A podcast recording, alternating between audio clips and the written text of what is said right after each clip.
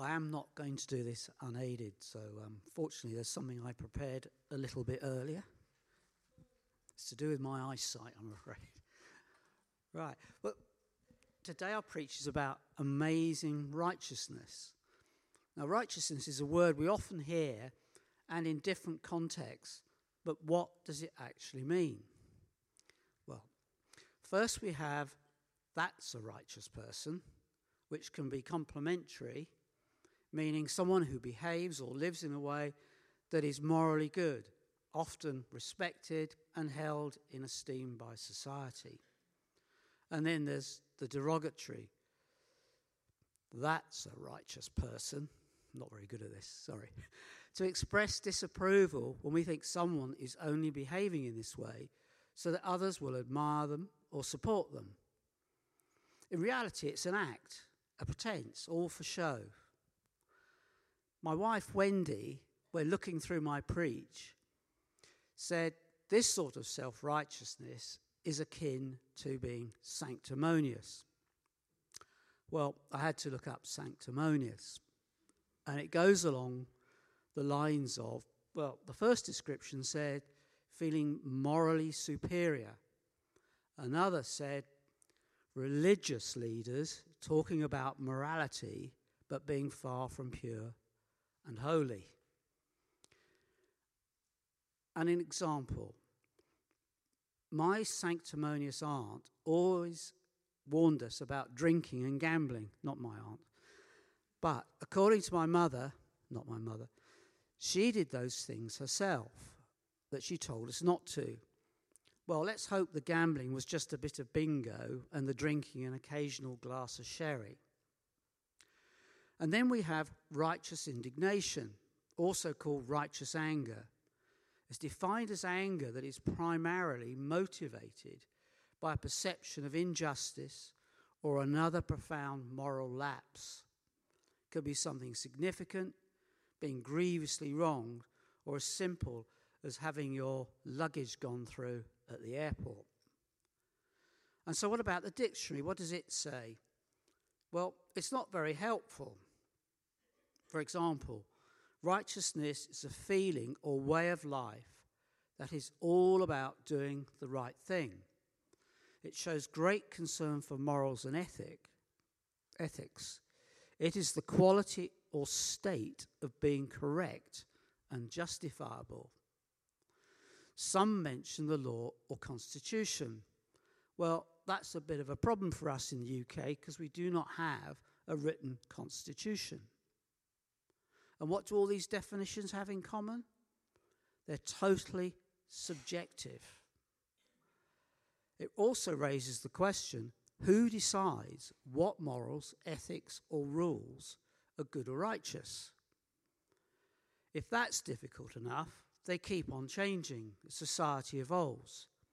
What was right yesterday may not be today and unlikely in the future.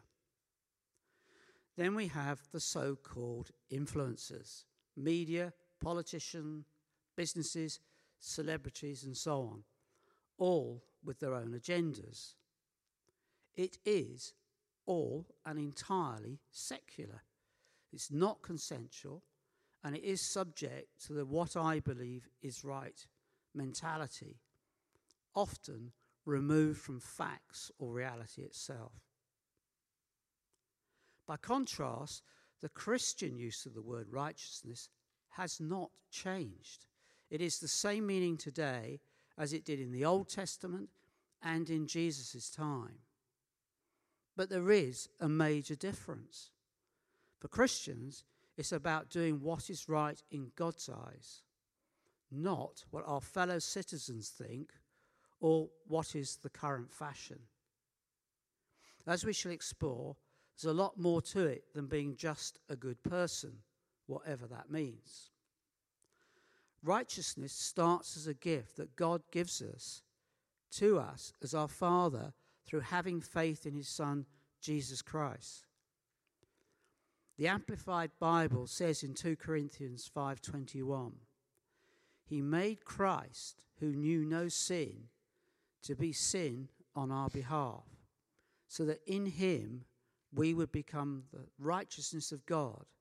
That is, we would be made acceptable to Him and placed in a right relationship with Him by His gracious loving kindness. It may be contentious, but you cannot be righteous without God. And that means you need faith. And to get that, you need to believe in Jesus and the resurrection. Let me pray. Father God, please use me and this time to deliver your message today. Please help us to understand what we must do to be righteous in your eyes. Please open our eyes to your message and let there be something special for each and every one of us. Amen. Right, to look at the subject, we're going to start with the Old Testament and a little bit about the life of Abraham. Then we're going to move to the New Testament and the parable of the Pharisee and the taxpayer. And then we're going to look at why it is we're not saved through works, but it has to be through faith. And finally, we'll look at some of the key messages and what we can take away. So let's start with the Old Testament and Abraham's story of faithful service. And I'm going to begin in Genesis 12, verses 1 to 2, and then 4. Now the Lord said to Abraham, Get out of your country, from your family, and from your father's house to a land that I will show you. I will make you a great nation. I will bless you and make your name great. So Abraham departed as the Lord had spoken to him. Hebrews 11 8 adds, By faith Abraham obeyed. He was called to go out to the place which he would receive as, in, as an inheritance. And he went out not knowing where he was going. Although Abraham didn't know where he was going, he did not question God or hesitated. He trusted and believed that God would guide him and his family. God promised Abraham fame, fruitfulness, and good relationships, by which meant he and his family would bless the whole world and in due course be blessed themselves. It would be beyond anything Abraham could imagine or do himself. It was beyond his own capability and unlikely to be successful. Instead, he trusted God and depended day to day on God's guidance and provision. If Abraham was going to spurn a nation, there was a small problem. He was old and had no children. Then the word of the Lord came to Abraham in a vision. I'm going to take up the story again in Genesis 15, starting at verse 1. Do not be afraid, Abraham. I am your shield, your very great reward. But Abraham said, Sovereign Lord, what can you give me, since I remain childless? And the one who will inherit my estate is Eliezer of Damascus. And Abraham said, You have given me no children. So a servant in my household will be my heir. Then the word of the Lord came to him This man will not be your heir, but a son who is your own flesh and blood will be your heir. He took him outside and said, Look up at the sky and count the stars, if indeed you can count them. Then he said to him, So shall your offspring be. And next, in the following verse, in verse 6, we get the key point. Abraham believed in the Lord, and he credited as righteousness. Righteousness is mentioned 540 times in the Bible, but here in Genesis, this is the first time. Over his life, Abraham was challenged many times. Sometimes he failed and sometimes he sinned, but he repented, had faith, trusted in the Lord, and became the father of a nation. Romans 4:13 reminds us that God's promise to Abraham was solely granted through faith. It says, For the promise that he would be heir of the world was not to Abraham or to his seed through the law, but through the righteousness of faith. Between Abraham's time of that and that of Jesus, things changed. The Israelites were, by all accounts, a bolshy and ungrateful lot. Following the exodus from Egypt, the people started to complain, ignore the Lord, and do their own thing. To counteract this and guide the Jewish nation, God gave Moses a set of laws, the Ten Commandments, known as the Mosaic laws. Over time, they evolved and they changed. Jewish society became less equal. Many of the original provisions in the law for looking after the poor, such as the gleaning of corn and debt laws, had gone. Just as today the law or rules had become weighted in the favour of a privileged few, there was a hierarchy or caste structure. People knew their place, and it was almost impossible for those at the bottom of society to move up.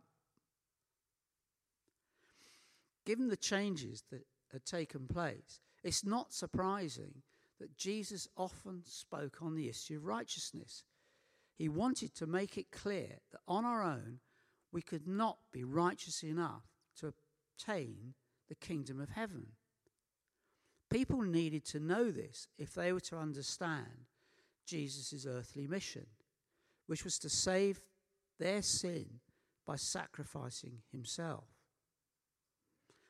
As ju- usual, Jesus used parables and stories to make his point. I like this from the contemporary English version, which uses the word better rather than righteous. It says, Jesus told a story to some people who thought they were better than others and who looked down on everyone else.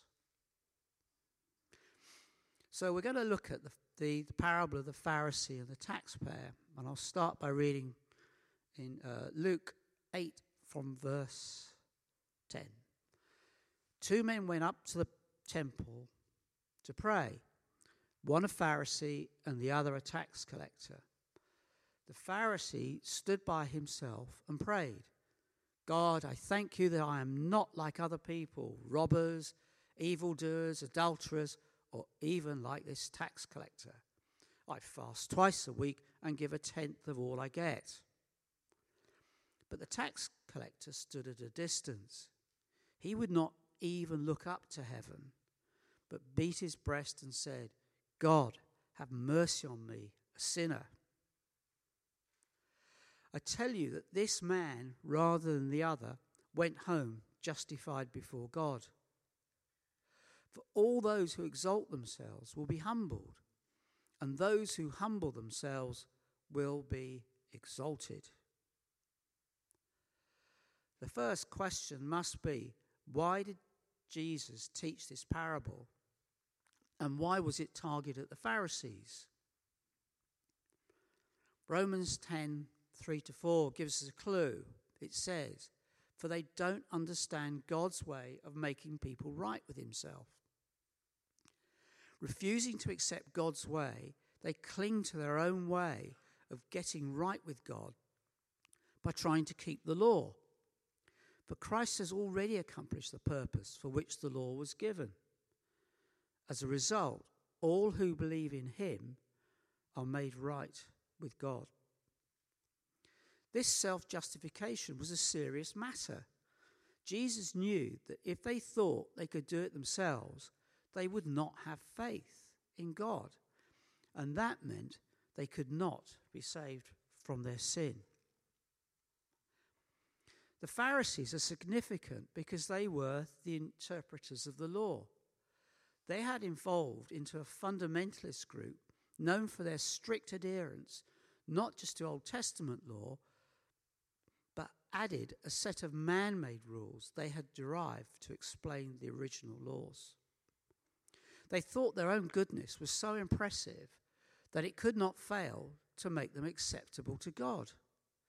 They held religiously to the ceremonies and traditions of the law, making a public show of their religiosity, all to be seen by other men, many of whom they despised as being beneath them.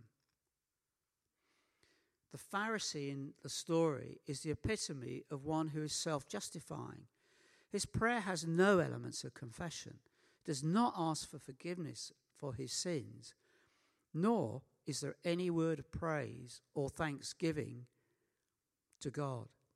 His prayer is all about himself. Even the thanks he offers is designed to exalt himself and place him above others whom he treats with disdain. Going to the temple to pray with the condition of the heart as it was, he might as well have stayed at home. It was a performance to be seen by others, and such a prayer is not heard by our God. And what about the tax collector? In the Pharisees' eyes, the caste hierarchy, this man was grouped with sinners and outcasts. Only the Samaritans and Gentiles were considered worse. But the tax collector senses his unworthiness, stands at a distance, and beats his breast. Well, apart from Tarzan in the jungle, culturally, only women in the Middle East would do this.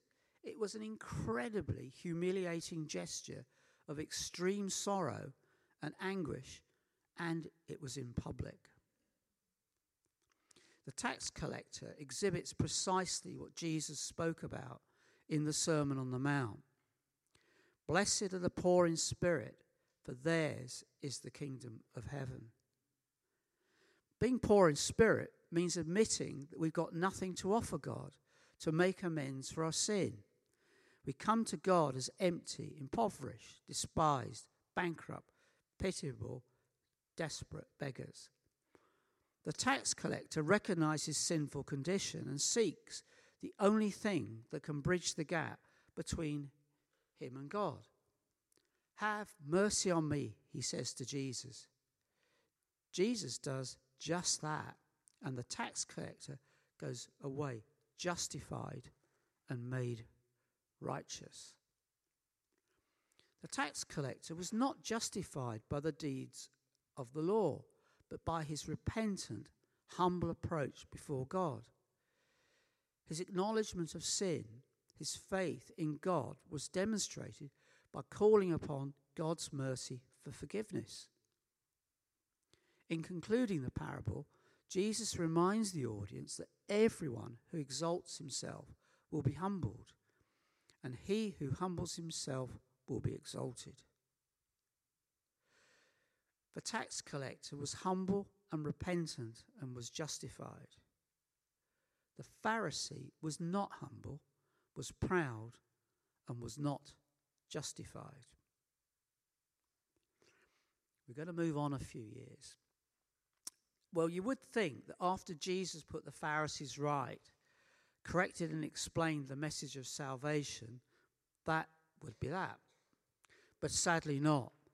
By the time we get to the 16th century, it had regressed. Salvation could now be attained by doing good works, whatever it meant. And don't worry about sin, as indulgences could be bought to avoid or reduce time in purgatory. Very convenient. The actual definition of indulgence is, is remission of the temporal punishment in purgatory still due for sins after absolution. I'm not sure that helps a great deal. Indulgences were a big business for the Roman Church. There would be a stall in every town market where people could make their purchases. John Tetzel, the Grand Inquisitor for indulgences, famously sold indulgences in Rome to finance the building of St. Peter's Basilica. His slogan was As soon as the gold in the casket rings, the rescued soul to heaven springs. Uh, not quite that easy. Now into Martin Luther, a zealous monk. Every three hours in the day and part of the night, he prayed he exhausted his confessors, sometimes spending six hours at a time cataloguing his sins. You have to wonder just how much mischief can a monk get up to in a monastery. Poor man, no matter what he did, he could not free himself of sin. But he didn't give up, but he meditated on the words of the apostle Paul in Romans 1:17, which says, "But in the gospel the righteousness of God is revealed, a righteousness that is by faith from first to last. Just as it is written, the righteous will live by faith."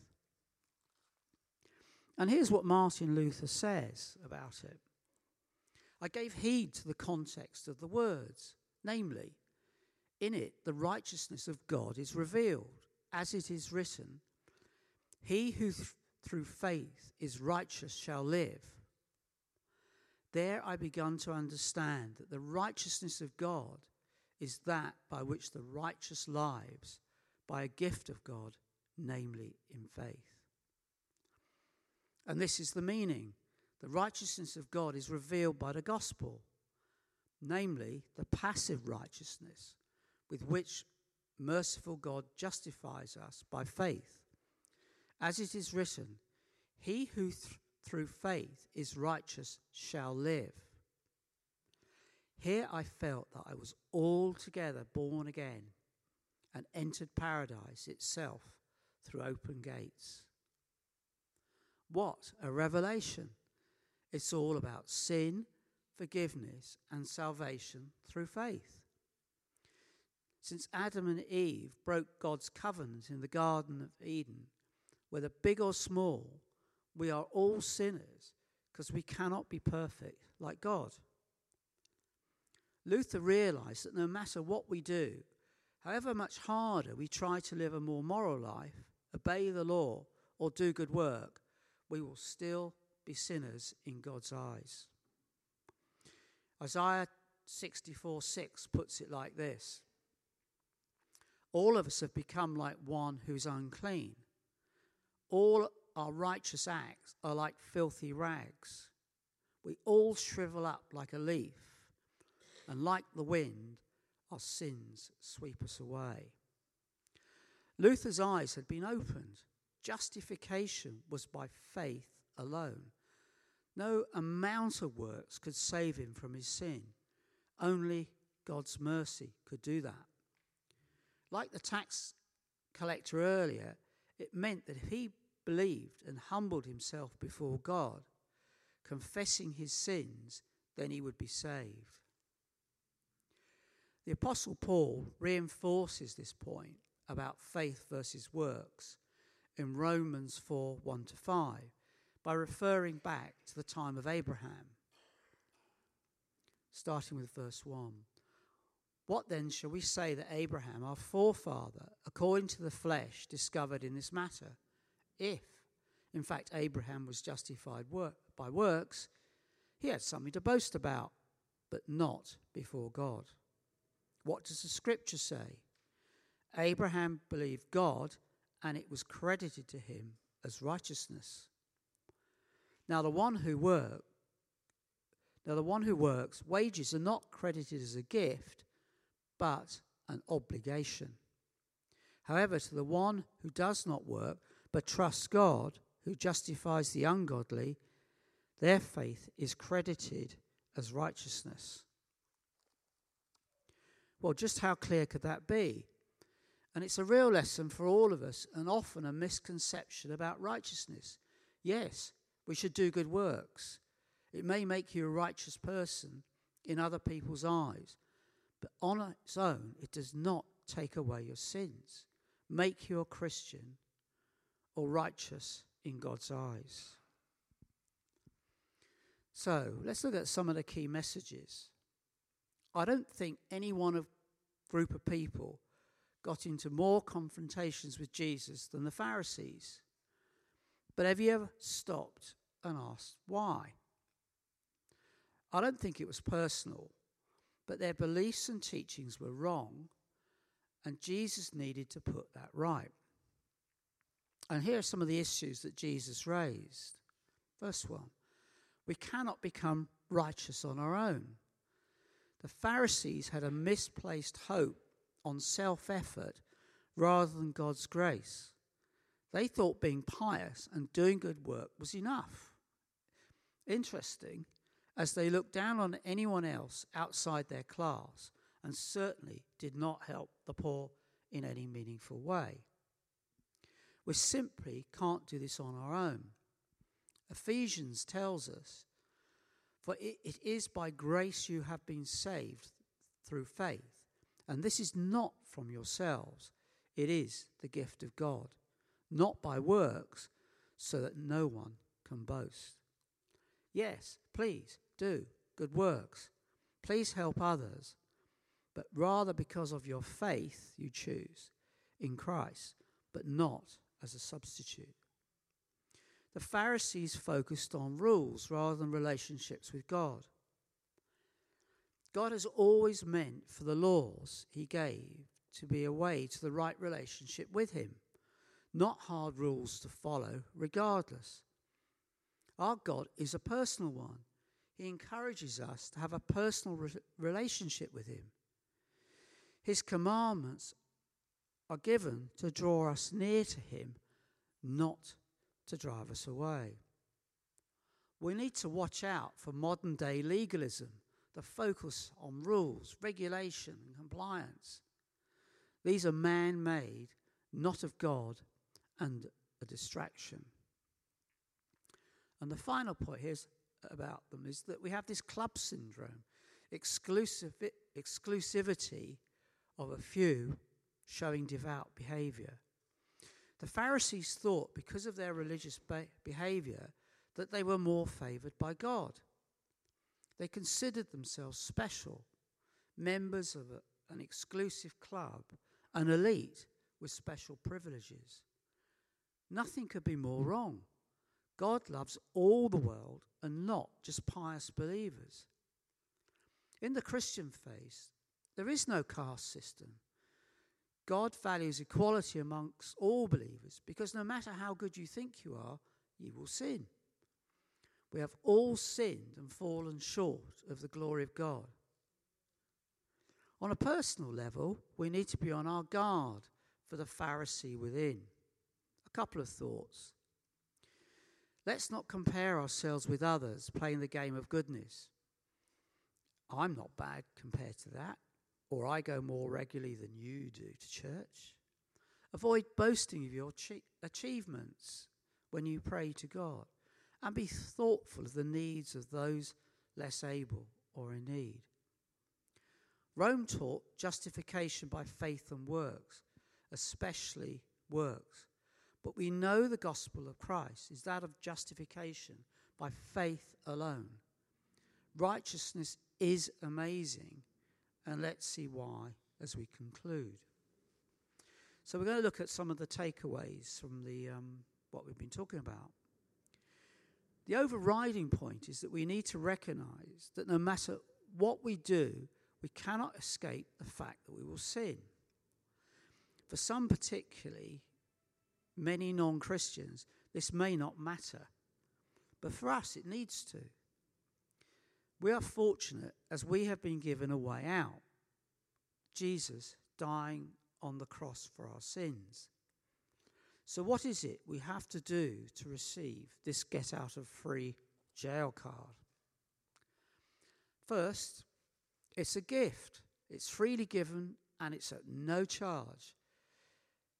It's there simply for the asking.